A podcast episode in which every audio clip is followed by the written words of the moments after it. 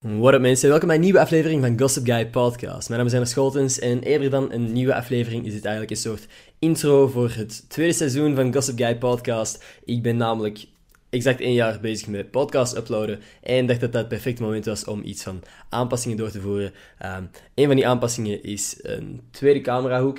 Die staat momenteel op mij gefocust, maar zal binnenkort op mijn gast van die week gefocust zijn. Het tweede punt waar ik graag aan zou werken zijn de vragen die ik ga voorbereiden. Um, ik heb tot nu toe heel weinig vragen voorbereid en ik dacht altijd dat dat iets cool was, een flex van wow, kijk, ik heb helemaal niks voorbereid. Terwijl eigenlijk, als ik erover nadenk, dat dat een beetje gewoon onrespectvol en ook gewoon dom was. Want ik heb het voorrecht om zoveel interessante mensen te ontmoeten en dan bereid ik mij niet eens degelijk voor.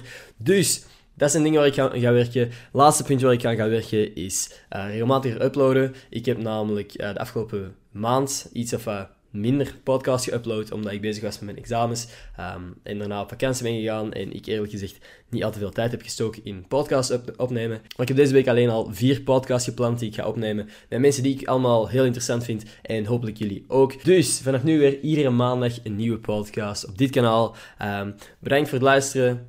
Tot volgende maandag. Peace.